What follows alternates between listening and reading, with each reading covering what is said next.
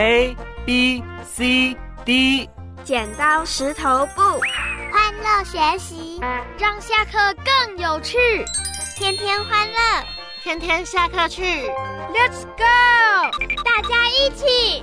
欢乐下课去，耶！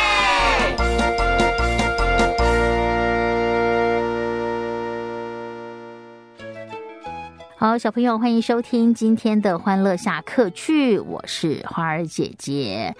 小朋友，你觉得很难过、很伤心的时候，你会怎么办呢？有人说啊，有些人呢，他会伤心到没有办法睡觉。哎，好，小朋友呢，如果今天真的是伤心到呃没有办法去睡觉的话，你可以呢多说一些话去鼓励自己啊。好，比如说呢，好，就是呃，你比你认为的勇敢，好，比你看见的更强壮，比你想象的更聪明之类的，好，或者是呃，走得多慢呢都没有关系，只要你不要停下脚步，好，你会不会觉得这些话都很正面呢？好。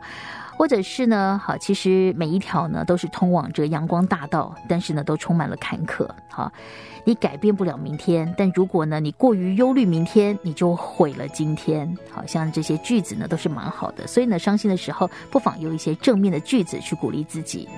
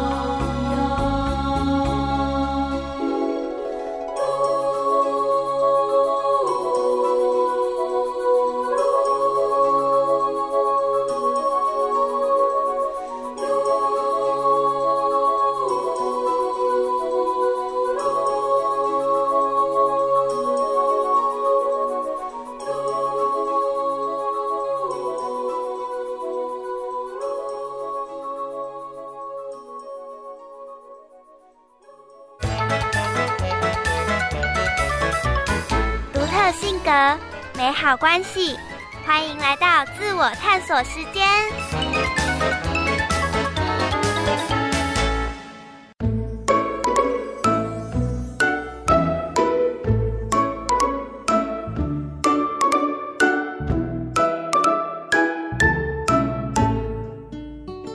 好，在今天的自我探索当中，花儿姐姐要介绍的这本绘本呢，其实，嗯，它呢，哈，也算是一个知识性的一个绘本啊。它里面呢，当然是有图片，然后呢，也有呃这个照片啊。那文字呢，也是挺多的。那花儿姐姐呢，就想给读给小朋友听。好，那今天呢，我们继续要讲的就是经典的小史地啊，小国大业系列的第五本，叫做以色列。那以色列呢，就会想到两种力，一个叫做科技力，一个。叫做创新力啊！好，那花儿姐姐呢会读今天这一篇里面的两篇文章给小朋友听。那在读第一篇的时候呢，花儿姐姐先帮小朋友稍微简单介绍一下哭墙。哭呢就哭泣的哭，墙呢就是墙壁的墙。好，这个哭墙呢，它也叫做西墙啊。它呢是一个高一百八十七英尺的一个古代城墙啊。然后呢，它是在那个耶路撒冷老城这个圣殿山的这个西侧。好，那今天呢，花儿姐姐要读的第一篇文章呢，就是跟哭墙有关。因为呢，我们读的是以色列嘛，哈，所以呢，以色列当然就会想到这个哭墙了，哈。好，题目叫做《哭墙下的犹太教徒》。好，那花儿姐姐读里面的内容给小朋友听喽。我们抵达以色列的时候，时间还是早晨。由于婚礼是晚上举行，所以爸爸妈妈决定从机场搭火车到耶路撒冷，带我到知名的景点观光。爸爸带我们登上了橄榄山，这里可以远眺耶路撒冷的旧城区，视野很辽阔。这底下可是埋葬了许多古代帝国与王朝的历史呢。爸爸看着山下连绵不断的墓园，感叹着。接着，他又伸手指向了更远处的城墙，对我和妈妈说：“你们看，犹太教、基督教和伊斯兰教的圣地都在这个迷宫般的旧城内呢。我们走下去看看吧。”来到了西墙广场，我看到了好多的旅行团的旗子跟争相拍照留恋的观光客啊！耶路撒冷真不愧是宗教圣地，还有观光圣地，好多来自于世界各地的旅人跟信徒不断的从我们旁边擦肩而过。在人潮中，爸爸牵着我向右边走，妈妈却独自的往左边走去。妈妈，妈妈！我看着妈妈消失在人群中，着急的拉了爸爸的手。爸爸，这里人太多了，妈妈喊我们走散了。哎呀，你放心啊，他没有跟我们走散。爸爸低着头看着我说：“西墙是犹太教徒祈祷的地方，按规定是要男女分开祈祷的。为什么啊？”我好奇的问。如果男女一同祈祷，那男教徒见到美女一定就会想偷看，就不能够专心的祈祷了。爸爸回答我。呃，是吗？如果是我，这个时候才不会偷看女生呢。我们站在了一位头戴黑帽、身穿黑衣黑裤的伯伯身边。虽然广场上人很多，声音很喧闹，站在西墙前面就安静的只听到了自己的心跳声，感觉好妙。当我正在专心体验祈祷的感觉时，却听到了旁边有一阵细细的哭声。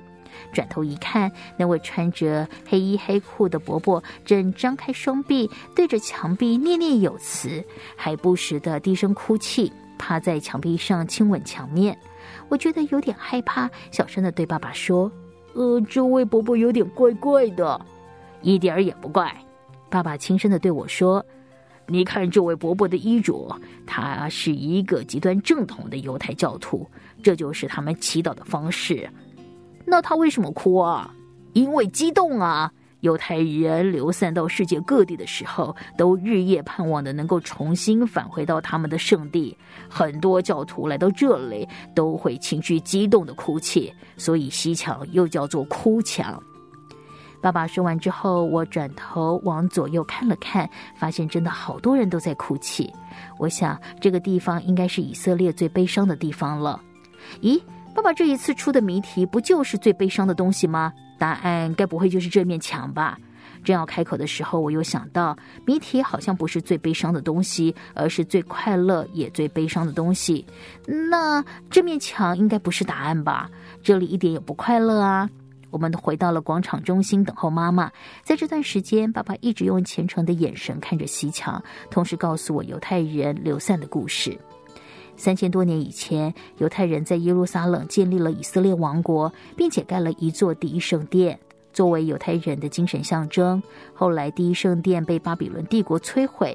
经过了快五百年之后，犹太人回来重建了第二圣殿，可是又被罗马帝国摧毁，只剩下现在这一面西墙。犹太人的国家破灭了，他们也被罗马人驱逐，流浪到世界各地。以色列建国的时候，西墙是属于约旦人统治的范围，当时不准犹太人靠近。直到一九六七年的六日战争，以色列才趁机占领了西墙的土地。相隔了两千年，犹太人才再度回到了西墙下棋的，很不容易呢。爸爸说。好，小朋友，花儿姐姐刚才读到的第一篇呢，就是关于呃这个哭墙，也叫做西墙这样的一个故事啊。讲到说呢，就是呃极端正统这些犹太教徒啊，他们在西墙西墙前面的忘情的祷告啊。那这片石墙呢，其实只是这个第二圣殿的这个挡土墙，那它仍被这个犹太人呢视为离圣殿的最近的地方。我要大声唱，是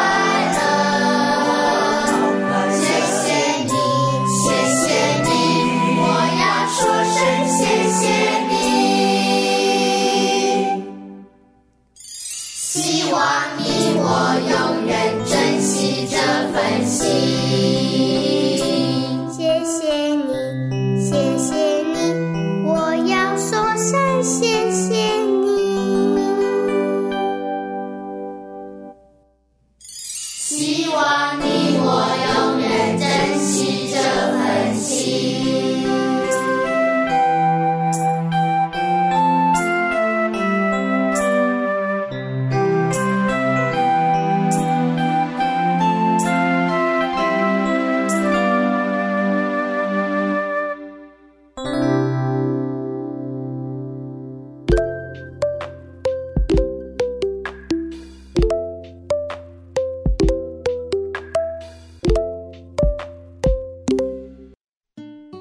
小朋友，那今天呢讲以色列啊这一本呃算是图文绘本啊，那它里面除了一些照片，可能也有一些绘图，但是比较多是文字。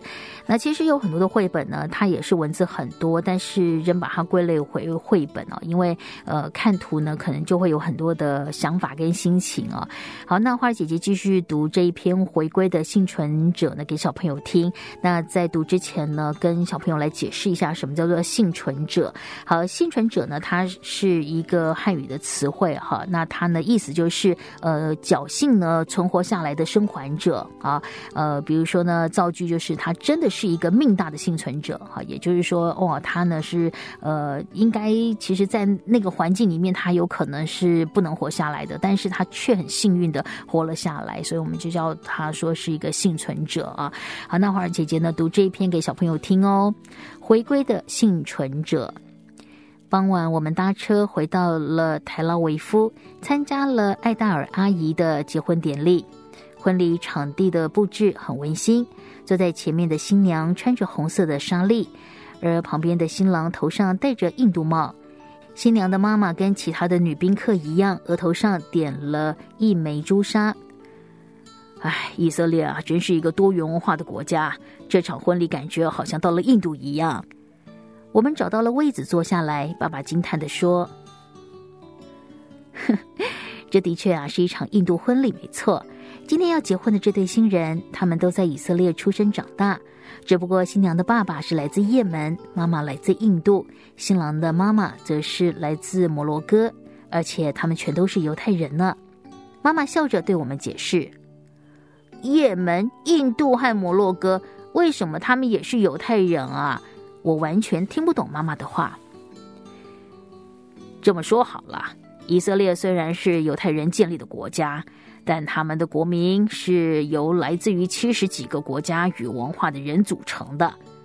爸爸听懂妈妈的意思，接着对我说明。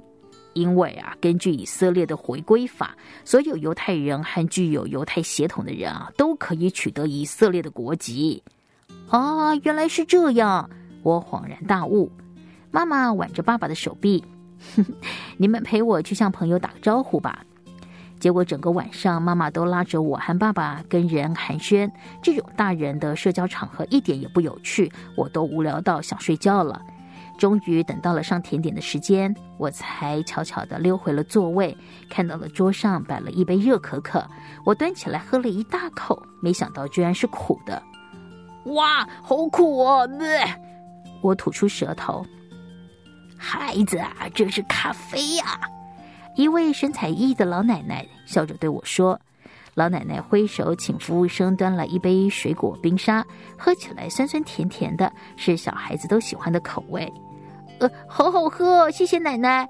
我向奶奶道谢。呵，你这孩子真有礼貌啊！你叫什么名字？你哪里来的呢？奶奶问。呃，我叫小淘气，我是从台湾来的。奶奶你呢？我叫厄尼格，从来哪里来的呢？厄尼格奶奶沉默了好一阵子，都没有开口说话。我又问他：“奶奶，你的家在哪里呀？”，啊我的家在以色列，以色列就是我们犹太人的家。奶奶马上说：“所以你是从以色列来的？”“不是，我在南斯拉夫出生，曾经住在波兰和德国，是犹太人建国以后，我才来到以色列。”厄尼格奶奶伸出了左手臂，让我看到她手臂上纹着 A 一六六零二的青色烙印。孩子，你知道犹太人打屠杀吗？这个我知道。陪妈妈到波兰出差的时候，我还去参观了奥斯威辛集中营的博物馆。厄尼格奶奶告诉我，她手臂上的字母 A 就代表着奥斯威辛，后面那组数字就是她在集中营的身份号码。是德国人烙印在犹太人身上的，一辈子都去除不掉。被落下这组号码的时候，我才十一岁，明年我就九十岁了。到现在，集中营的回忆仍然像是我做过最可怕的噩梦。恩尼格奶奶十六岁的时候，德军要把八千个女俘虏从波兰的奥斯威辛集中营移到德国的伯根贝尔森集中营，他们被迫走了三天三夜。恩尼格奶奶差点半途倒下，是她的妈妈扶她走完全程。后来呢？我紧张的问。后来战争结束了，我们都被救出来，可是我的妈妈却因生病而去世了。恩尼格奶奶叹了一口气，从皮包里拿出一张老照片。你看，这是我爸爸妈妈的结婚照。我妈妈长得很漂亮吧？我看着恩尼格奶奶手上的照片，里面的新娘头戴白纱，手捧白花，长得非常漂亮。拍这张照片的时候，他们一定不知道自己后来的命运会跟女儿一起被抓到集中营，最后染上了疾病去世。想到这里，我觉得好难过。为什么在以色列碰到的事情都感觉这么悲伤呢？最快乐的东西到底在哪里呀？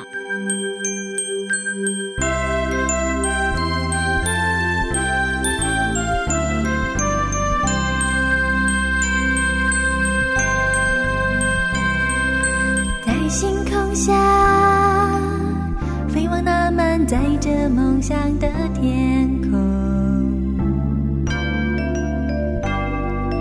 我多么想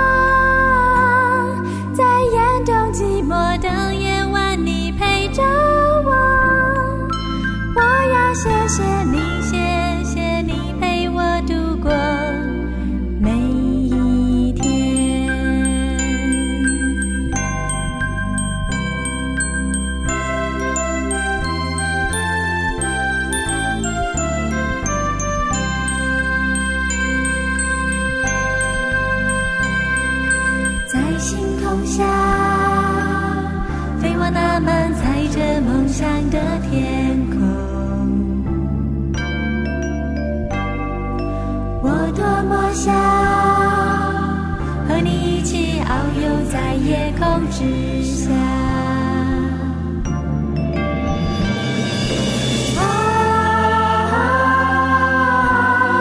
你的微笑像夏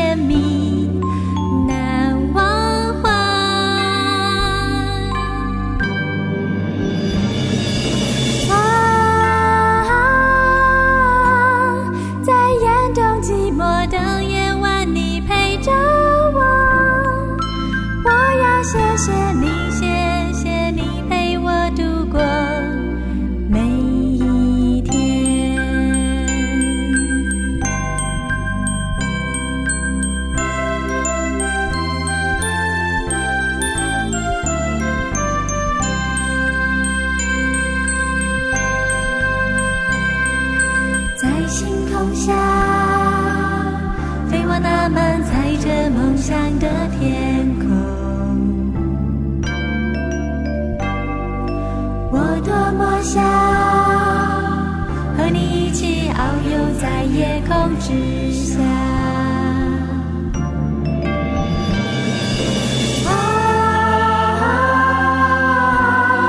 你的微笑像沙漠里的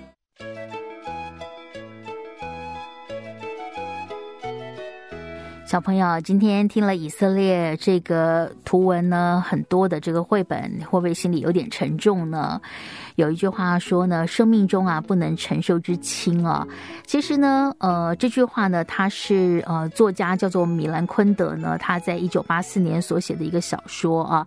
然后呢，小说的背景呢是在这个布拉格哈，内容里面有很多这个哲学的一些观念啊。呃，有时候呢，好像就是我们生命当中呢，就是有一些我们不能承受的事情啊。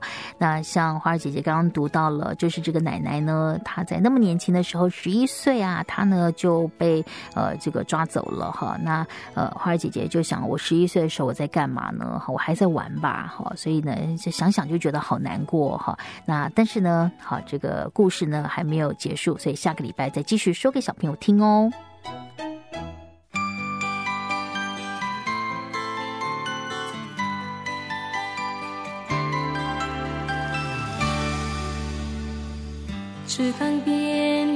树上，知了在声声叫着夏天。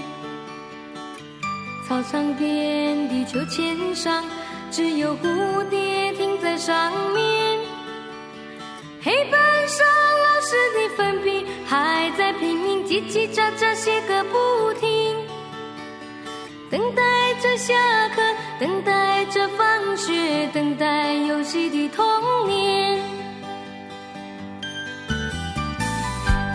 这里面什么都有，就是口袋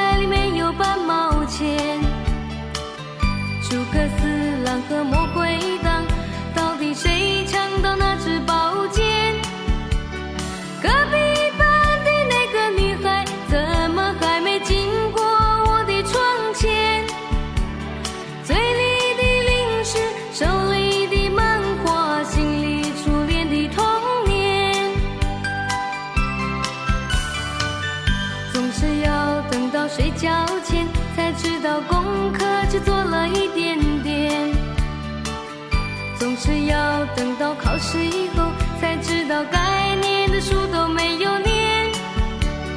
一寸光阴一寸金，老师说过寸金难买寸光阴。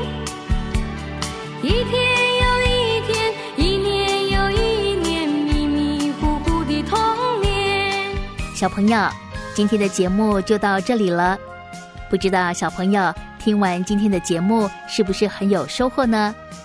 花儿姐姐希望每个小朋友都能从每一天的节目当中获得很多的知识，也希望每个小朋友都不要忘记每一天都要带着微笑、信心跟行动哦。让我们一起改变自己，改变世界吧。还有还有，每个小朋友也都要学习跟身边的人彼此相爱，孝敬父母，友爱兄弟姐妹。